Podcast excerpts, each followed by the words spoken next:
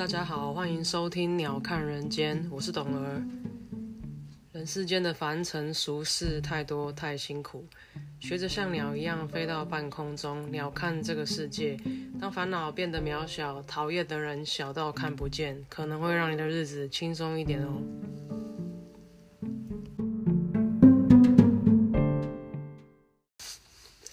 时间来到星期二，在骑车的时候还在想说，今天又到了要录 podcast 的时候，可是。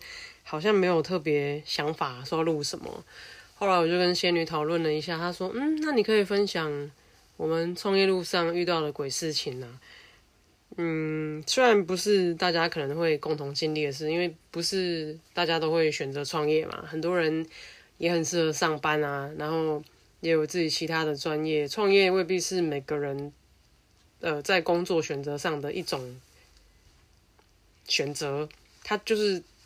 哇，它也是工作的一种，对我来说，那只是，嗯，我觉得有些事情，如果你，呃，从毕业出社会就选择当上班族的话，是比较不会有机会遇到的。那到底是好是坏，我觉得很难讲了。嗯，因为我们开公司、创业、建立品牌的这一段路上，真的遇到蛮多鬼的。我们就挑了一些，嗯，今天来跟大家分享。那，嗯。我不知道各位知不知道我的其中一个呃在做的事情，就是我们有一个自己的啤酒品牌叫俄乐麦酒。那这个俄乐麦酒初始在创立的时候呢，嗯，因为在台湾是完全没有呃人员地缘关系的，所以我们是从零到有的，呃，自己找合作的代工厂包装，找通路，呃，销售的方式跟配合厂商都是我们。呃，自己跟伙伴一起就手把手一间一间去跑跑出来的。那初期去跑的时候，当然就比较辛苦。呃，前几年当然就是还没有疫情嘛，那经济状况还可以吧。那个社会上就是社会的的大家的经济状况，我是指总体，不是指我自己，应该都还 OK 吧。那呃，都市的餐酒馆正在盛行。台湾的精酿风好像慢慢起来，几年前的，大概大概嗯四五年前的时候，那那时候我们品牌创立初级呢，那呃就会希望去谈一些餐酒馆来配合，那还有一些专门销售精酿啤酒的店，它就是卖就是 bottle shop，它专门卖瓶装的精酿啤酒的店。嗯，这个路上会遇到什么困难呢？就是呃，大部分的台湾。的店家，呃，做精酿啤酒这一块的，做嗯品饮这一块的店家跟客人，他们比较喜欢外国品牌。嗯，我觉得某种程度是台湾很特别，是对本土品牌跟嗯嗯商品认同的人，有有这一部分的人，那这部分的人就认同感就会很强烈。那像嗯大部分的。普罗大众的消费族群还是会有外国的月亮比较圆的状态，我自己的感觉啊，我的观察，就除非当然，除非你现在要要拖的东西是卤肉饭是鸡排，那一定台湾第一，世界 number one，没什么好讲的。可你今天要拖的东西，如果是一个所谓舶来品，就是说外外国文化的东西，呃，比较洋化的西化的东西，比方说啤酒是从外国来的，红白酒是从外国来的，葡萄酒嘛，呃，whisky。或者是食品上，比方说汉堡啊、pizza，或者是 pasta 这样子，就是本来它就是外国的东西的外国的文化、食物的的的这种商品的时候，你今天找一个老外来做这东西，一个外国人洋人的脸孔来贩售这个东西，或者是哦全英文的商标，跟你把它本土化，就是找一个台湾人来贩售，来哎做责任担当来。在这个商标上全中文，我希望我的国民看得懂。你是完全不吃香的。当你今天这个商品是一个呃西洋文化的东西，你把它引进到台湾来，或者是你把这个你把这个观念、把这个 recipe、把这个想法，嗯，付诸实现成为一个商品的时候，今天因为你主事的人不是不是反正你就不是白人就对了，你不是英语系的人，你不是法语系的人，你来卖这个法国面包，你来卖这个英国啤酒，你卖这个意大利披萨，你就没有说服力就对了。主观意识的台湾人会觉得你做的没有当地人好，那这个就是很吃亏的地方，在你要嗯，比方说我们很。很狭隘的讲，就是说在我们推行我们啤酒这个商品、这个品牌的时候，我们遇到问题就会是这样。因为呃，店家在跟你合作的时候，他又想要你有世界级啤酒的水准，哈，虽然他不见得喝得懂，但他就会跟你讲一些有的没的啊，他是 BJCP 的评审啊，什么，反正这就是一个什么 Beer Judgmental Something Something 的一个一个比赛，他们是他们的评审啊，那这个口味他觉得怎么样又怎么样啊？然后品头论足一番呢，又觉得那你有什么东西是在地化？那我觉得讲在地化这东西就很好笑了。你今天要用就是世界级的水准来评论这个商品，那你又要跟我讲在地化，这个东西一旦在地化就很难世界化，你懂我意思吗？今天这个酱汁，如果你要你要世界化，好不好？你要有一个就是让全大全世界大部分人来吃这个东西都认同这个味道是应该是这样子的。那这个酱汁就绝对不会是 made in 台湾为什么？因为光是一个番茄酱，番茄的品种不一样，种出来做出来的酱就是不一样啊。那你用这个口味世界化的时候，你又跟我说，那你有什么东西有台湾本土化？对不起，真的很难呢。我想要世界级的水准的麦芽，我就不可能用台湾的麦芽，因为台湾的麦芽就没办法种到这种程度啊。那即便种到可以来谈话的程度。麦芽的味道就不是这样啊，所以你知道这是这是个有冲突的。那呃，在推广在铺电路的过程，就很常会遇到这样子的问题。你你说它是刁难吗？刁钻吗？反正就是啰嗦的很多啦。但是就是 它的啰嗦量跟它的进货量通常不会成正比。我觉得反而是那种。老板默默的，然后听你讲完你的理念，很认真的品尝你的酒的，他觉得他可以认同你，他也接受你的东西，这样子的生意跟合作方式，反而是对我们来讲比较长久的，就是后来我们都还可以变得很好的朋友的。那举个例子，我们遇到的鬼事情，呃，这个事情说来也很有趣。当年反正也是几年前而已。为什么说当年呢？因为此店已不复在。呃，有一个。有一个很大的精酿啤酒餐厅，它的名字是叠字，就不讲哪一间了。那这个我就叫 A A 好了，A A 精酿，它是一个餐酒馆嘛。那它当年主打就是它的餐厅非常大，它主打它它的酒是从呃餐厅里的酒桶，然后直接配管线配到你的桌边，你喝多少就它有一个计量器，就直接计价。你桌边的那个酒头就像水龙头这样子，你可以直接打开，把你的。酒杯装满，那我们用了多少计量计就来结算，这样看似相当有噱头。当年在台湾也算是创举之一嘛，因为这个在国外很多，不过在台湾不容易看到。那我们觉得，哎，那呃，这个东西在当时算新，然后我们在国外看过，在台湾还当时还没有看过，然后觉得，哎，那大家也许理念相同，可以来配合看看。因为他的餐厅当时号称有十几管啤啤酒嘛，意思就是我有十几桶不同口味的啤酒同时供应。那像呃，我们合作的方式通常是。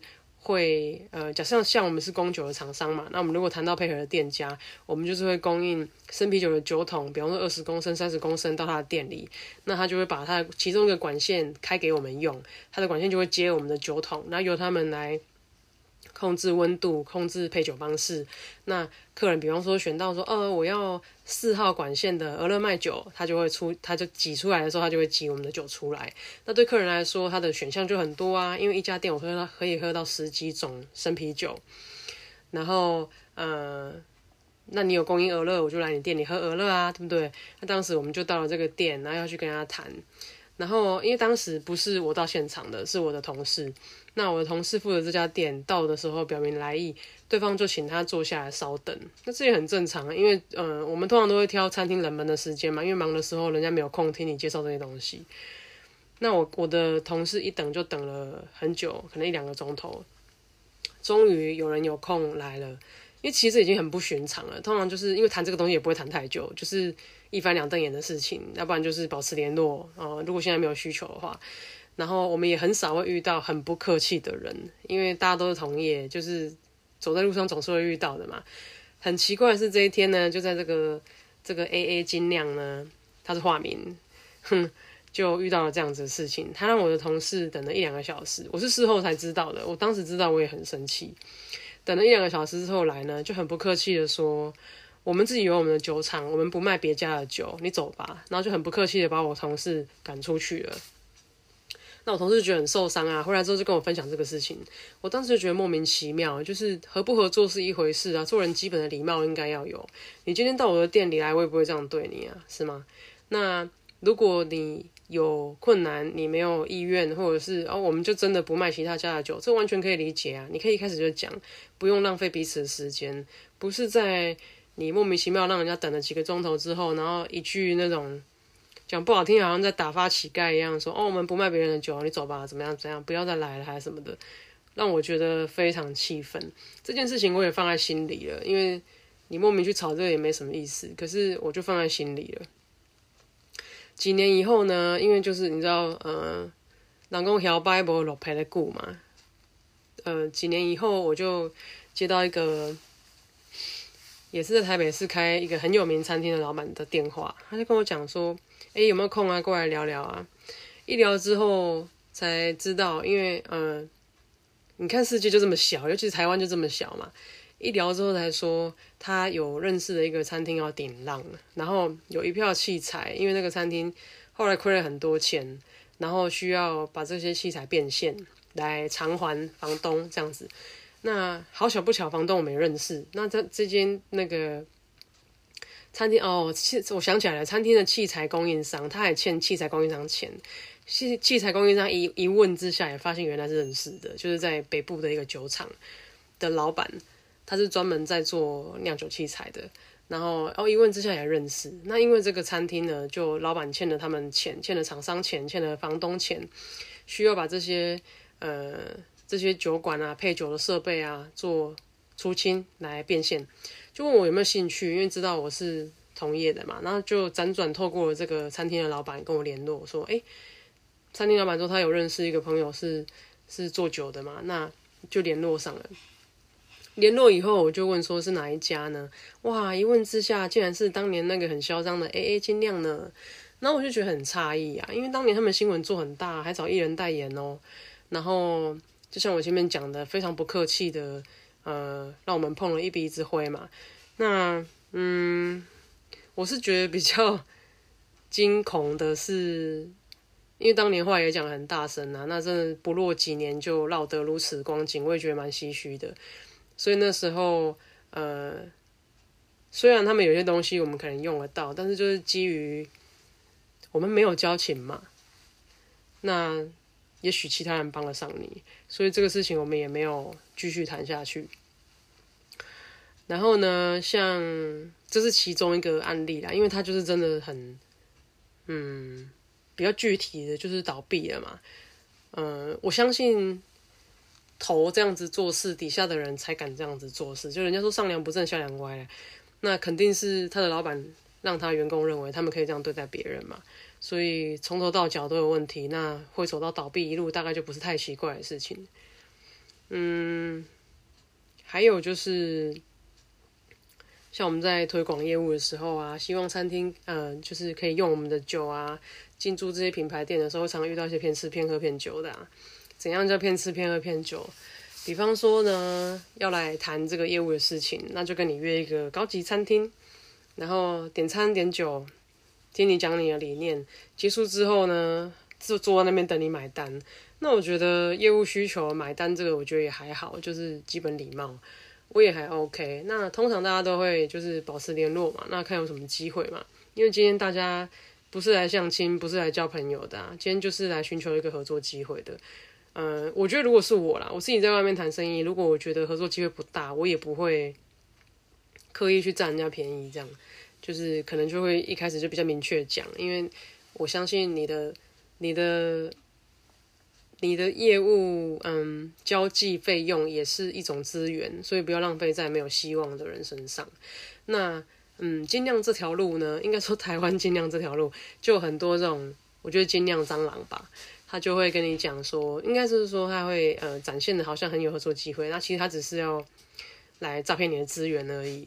所以像呃后来有一些后进进来这个产业，那会来找我聊天，然后大家聊聊有什么看法可以分享的时候，我都会特别提醒他们要注意这一点。就是我认为是尽量蟑螂的人，呃，要很小心，因为新品牌进来的时候呢，他们就会展现的好像很热心，产业老大哥老大姐一样，认识很多店家，呃，会帮你推广还是怎么样？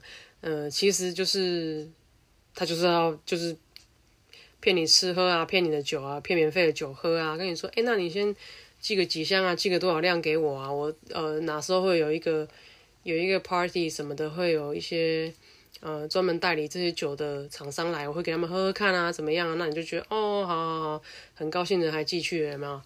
那结果人家只是要喝免费的而已啊，他也不是真的要帮你还是什么。但这个就是时间，嗯，事后论啊。一段时间之后，你才会发现，哎，这个人根本骗你。这样，我还遇过很绝的哦，从很南部的南部，然后跑来，然后跟我讲说，哦，他们那边要新开在。那个高雄要新开烧烤店，那呃很有潜力啊，想要用我们的酒做他们的驻店的酒啊，什么的，讲跟真的一样这样。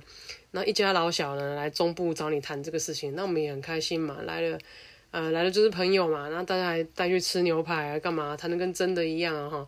然后最后呢再骗个几箱酒回去啊，你帮我寄到那边啊，我请几个大佬喝喝看啊，我们开电脑怎么样？去了之后呢？就像是变了心的女朋友一样，回不来啦。我们也没有主动跟他联络啦，反正就是大概知道什么意思这样。就像我讲的，穷寇莫追嘛。几箱酒你也骗得那么开心，那我我觉得用这 一点成本看清一个人，我觉得也还好就是事后看就觉得有趣而已这样。那还有遇过呃经销商，他来骗你说他要代理你的酒啊，那一样啊，骗吃骗喝。骗买单之后呢，再跟你讲说，好，那我在这个呃板桥哪个车站的楼上，哇，讲一个很棒的 location 哦，人来人往，我里面会有同时供应呃十六支酒头，呃来自世界各地的名酒，台湾本土的我们挑的很棒的酒啊，怎么样怎么样汇集在一起啊，那到时候有一个管线就用你们的酒，因为酒真是太棒了。时间到的时候呢，就联络你说，哎，我们这个店装潢差不多，准备要开幕了，你们酒，诶，三十公升的几桶几桶过来，准备要开幕了，送过来这样子。一个月的管线的月租费是四万块。我当时想说，哈，什么东西？他说，哦，因为我们这个店呢开了之后，就是把这个管线分租出去给这个十六个大品牌这样子。那，诶，这个管线我们就收出租费，酒卖的呢。收入就算你的啊，我这边出工读生啊什么的啊，在这边榨酒，在那边 serve 这样子，那管线的费用呢，你要分担，一支管子是四万块，我心里就想说他妈的有病啊！通常我们卖酒呢是买断卖断的在卖，就是我们一桶酒多少钱，因为三十公升嘛，每公升多少钱，一桶多少钱，我就卖给你了。你店家一杯，呃，因为你一公升可以打成多少杯，看你杯子大小嘛。你店家收入是你自己的，你扣掉给厂商这个呃生皮桶的费用，那就是你的利润。他就开了一个这么莫名其妙，我看他租管线，一个管线一个月四万块，那我觉得哇，十六支诶，四六二十四，你是不是一年你一个月光管线费可以收六十几万？那傻瓜才做酒啊，我应该去租店面来租给人家管子才对啊，很莫名其妙，当下就直接被我回绝，我觉得哇，你有病啊！卖酒这么好赚吗？我一个月给你四万块一支管子，那我有十家店，我怎么弄？这是一个。那我还有遇到一个，当时对我们的酒标，我们早期的酒标呢，是一个星空背景的比较呃传统式的酒标，因为当时是参考百年酒标的做法，那所以我们把它设计的很复古。这个酒标出来之后呢，就。饱受批评，应该说正反两极啊。反正就是我们第一代的这个商标的不是商标，嗯，酒标的设计师就饱受批评，说啊很丑、很丑、很土啊，放在架上很不起眼啊，怎么样怎么样又咸这样子。那当时呢，也有一个某著名餐厅老板呢，就跑来找我们说啊，我跟你讲，我喝过你其他系列啊，我觉得你们黑啤酒非常有潜力，你一定要做黑啤酒什么的。其实我个人是很喜欢 stout，就是这个英式，应该说爱尔兰式的黑啤酒，我自己也很喜欢。然后我也很想做，可是我某种程度很担忧，因为我跟几个前辈讨论，我们都觉得亚洲人对 stout 的接受度不是很高，因为一来是天气很炎热嘛，台湾天气一热，你想喝清爽，你想喝淡一点的酒来消这个暑气，可是 stout 是在呃欧洲比较风行的酒，因为当地天气冷，所以他们酒也做的比较浓郁，然后。酒精浓度也稍微高一点，那因为我觉得是因为环境跟身体的需求不一样，这个东西移来台湾，还有台湾人很怕吃黑黑的东西哦。你今天一样是啤酒端出来黑黑的，有的人不敢喝诶。你看，像我很喜欢那个商业啤酒叫 Guinness，Guinness 在台湾几乎是卖不太动的，真的很少数的人才喝得懂，卖不太动到。我常常到我们小镇的全联去买，因为我很怕，如果我不买，他就会退出全联，他就不要再进驻了。因为我观察到他销售量真的是很不怎么样。那所以那时候，这个某著名餐厅的老板跟我讲说：“啊，你的 style 很棒，你一定要量产 style。”可是各位你知道吗？我生产一次最小批量是两吨啊。那如果真的只有几个人喝得懂，或是敢喝，或是喜欢喝我的 style，我其他东西是要留着当库存吗？所以那时候我评估完之后，我就先暂缓这个事情。我想说，好，那我先把我的俄勒斯号这个经典款，把它做的呃做好，做精准，把它做出名，作为我们的经典款。那之后，我再配合其他的呃需求，或者是其他我觉得心有余力的时候，我来推出第二个口味，我再来做 stout。还好，我这一步踏的够算保守。因为后来呢，这个某著名餐厅的老板呢，就是一开始先百般嫌弃我们的旧酒标有多么丑、多么土，放在他的店里啊，会会拖累他的餐点的质感，这样子，真的被他嫌到，我都有点怀疑，说真的有那么丑吗？我觉得很经典、很好看啊，很像百年品牌啊。我看很多日系啤酒，A B 四跟呃 Sapporo 都都很经典，都很好看啊，为什么我的就要被嫌成这样子呢？当时呢，他给我们订了一个很大的数量。他跟我们说：“你这个乐四号啊啊，怎么样怎么样？这样，我跟你讲，我要一个一个很大的数量，讲出来笑死人啊！你就这样做啊，什么的啊，我是比你有能力一点啊，做尽我能力，我会帮你啊。这样，哦，讲了一番多么好听的话，我觉得比唱的还好听，真的。那我也没有太放在心上了。我觉得我看到定金之前，我都。持保留态度。后来我们这批酒呢就做出来了。你知道他订多少吗？它是一个非常有名的餐厅，他竟然只订了一箱，二十四瓶。没错，就是一箱二十四瓶。当时我接到订单的时候，我真的笑出来。唉，我不知道说什么哎，就是这发生什么事啊？后来呢？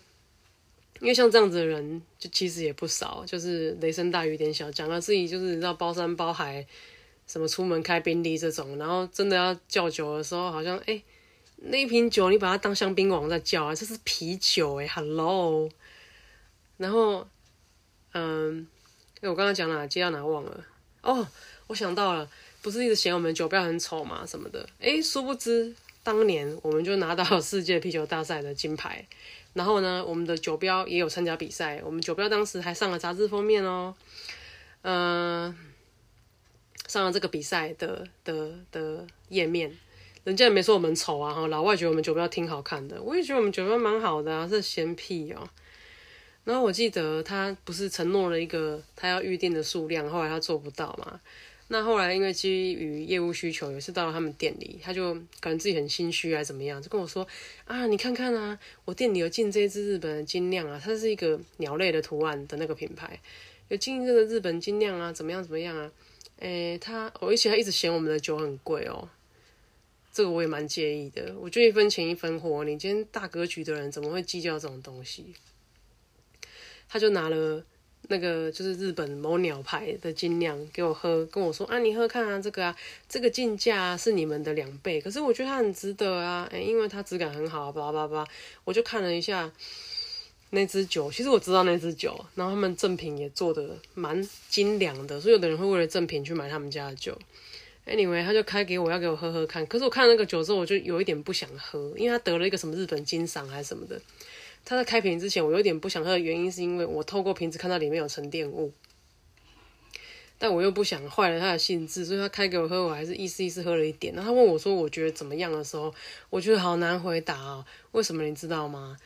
嗯，我们嗯有在喝酒的人知道有一个味道叫做感染。感染的意思是可能在装瓶的时候，或者是酒在呃。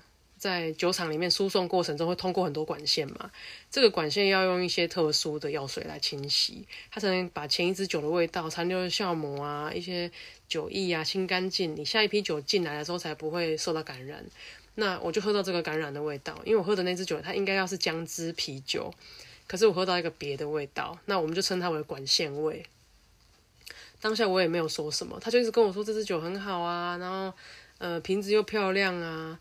然后，嗯，即使进价是我们的两倍，他也觉得物超所值什么的。当时我也没说什么，我也就笑笑这样子。接着他要开第二瓶，我就很想叫他不要再开了。第二瓶是他们不知道拿一个什么北海道啊，什么什么奖，也是这个鸟牌的酒的另外一个口味的 Lager。他一开，我觉得我也不用讲，他大概也知道，因为他一开的时候呢，酒就直接往上冲，就是你知道酒没有经过摇晃，可是放在桌上一开，酒意会往上冲，像喷泉这样子。这个就是感染，那只是这瓶比较明显而已。当时他觉得，哎，怎么会这样？是我刚好摇到酒吗？那我觉得我也不好意思跟你讲说，你这个酒就是染菌啊，走味就算了，然后还喷成这样。你如果放在加上，温度高一点，还是你知道温度有一个比较明确的变化，搞不好会在加上炸掉哦。玻璃四射的时候，那就跟土制炸弹没两样。那因为它就是。当然，这个日本酒也有他的业务嘛，所以我就不好说太多，因为我不想让他转达给他，到时候不是好像我在外面得罪人还是怎样，我也没讲什么，就是结束了这次他很得意的日本酒的日本精酿日本精酿啤酒的嗯分享吗？就这样，然后后来我们不是这个酒，我们自己的俄罗斯号就拿到世界啤酒大赛的金牌嘛，那因为拿到金牌的。的样子就是最第最早第一版的那个酒标，拿到之后，哎，突然间就没有人在嫌弃我们酒标了，开始有人说我们那只鹅也蛮可爱的哦，这个酒标的星空寓意好像也蛮深的，很传统，其实看一看很耐看哦。我说人也很奇怪，没拿奖的时候默默无名的时候被你嫌到这样子，拿了奖之后突然看什么都顺眼了，是不是很可爱？那当然，后来我们呃有幸经过一个好朋友介绍，然后呃。得到另外一位设计师帮我们设计第二版的酒标，我们沿用至今的，有帮我们得奖的奖徽放上去的第二版俄勒麦酒的酒标，那我觉得也很经典，很好看。现在就是更沉稳吧。嗯，哦，还有一个我也很想讲，还有一个在彰化的的的精酿店，我们还为了他特地到了一个小镇去，因为就是号称他是当时当地的一个文青店，我不知道他现在在不在，然后。我们也在那边等了很久，那被很不客气的对待。虽然不知道为什么要这样充满敌意，但我后来懂了，因为我后来看到他店里卖的酒是一个另外一间酒厂的酒，就对了。那那我也可以理解，就是你有敌我之分，你喜欢那一家的酒，然后你不喜欢我们这个这一家的酒，我觉得完全可以理解啊。但当时我比较不能接受的是，他喝完我们的酒给我们的评价，竟然是你的酒有化学味。我真的是，嗯嗯，然后那时候我就觉得，嗯，好啊，那就是可能话不投机吧。你可以完全可以分享你的看法还是什么的，但是化学味这个，我就觉得，哎呀，啊，不相为谋，道不同不相为谋这样子，嗯，所以我也没有跟他说，他加上那支酒里面有漂流物哦，而且他加上那支酒，我不知道你们有没有喝过，哎，就是一个。放着一个蛮本土的图案的品牌，不过现在好像不在了，好像已经收掉了。当时做的蛮大的，就是可能有砸钱，一次推出好几个口味这样子。然后那时候他架上放，因为他那个你知道那种小店温馨店很喜欢打那种小小的轨道灯，有没有？那个灯刚好照在那个酒上，我当时就想说，哎，他这样子照酒不是很容易变质嘛？好好都会放它坏掉，哎，因为我等他等太久了，所以我一直在看他店里的布置。然后接下来我就是看到里面有就浮游生物嘛什么的，我想像要不要跟他讲呢？讲了怕得罪人家，不讲他客人喝到会不会怎么样？正在这样想的时候，他就过来跟我说：“哎，你的酒有化学味，我们没有要用你的酒。”我想，嗯，好，不讲，就这样，拜。